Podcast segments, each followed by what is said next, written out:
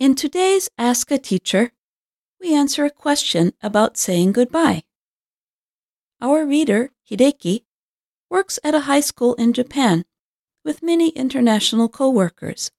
He writes, After having a short conversation with them, there are many times I come up with nothing to say at the end of the conversation. Hideki notes that he will see his coworkers later in the day as in the first two examples below. Here are the times when Hideki wants to say goodbye. 1. When leaving a coworker in the morning. 2. When leaving a coworker in the middle of the day. 3. When leaving a coworker as you exit the workplace for the day. Answer.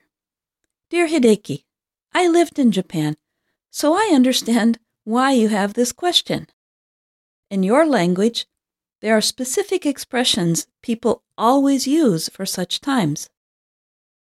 In English, though, there are several different things we can say when leaving someone. You guessed at some of them in your email. You said, maybe I should have said, have a good one. Nice talking to you. Or enjoy your time off. Let's look at situation one. You are leaving a coworker, but you will see him or her at lunchtime. In a school, someone may say to a teacher, Have a good class, or See you after class. If you are not speaking to a teacher, you can say, See you at lunch, See you a little later, or simply, Later. In situation two, you had lunch with a coworker and are leaving for the afternoon. Now you can say, Have a good afternoon. You can also say, Have a good one.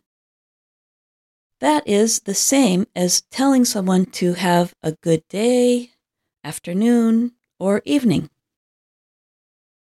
Let's look at situation three, where you are leaving for the evening or weekend. On Fridays, you can always say, Have a good weekend.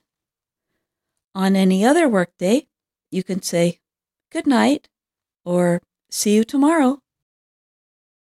There is one more time when you may want to say something. When you leave a meeting, you can say to others, see you later. Your suggestion, nice talking to you, is more common when you don't talk to someone every day. If you called a friend, for example, whom you have not seen for months, this would be a good way to close the conversation.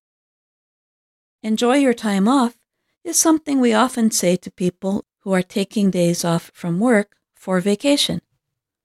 This would not be said every day.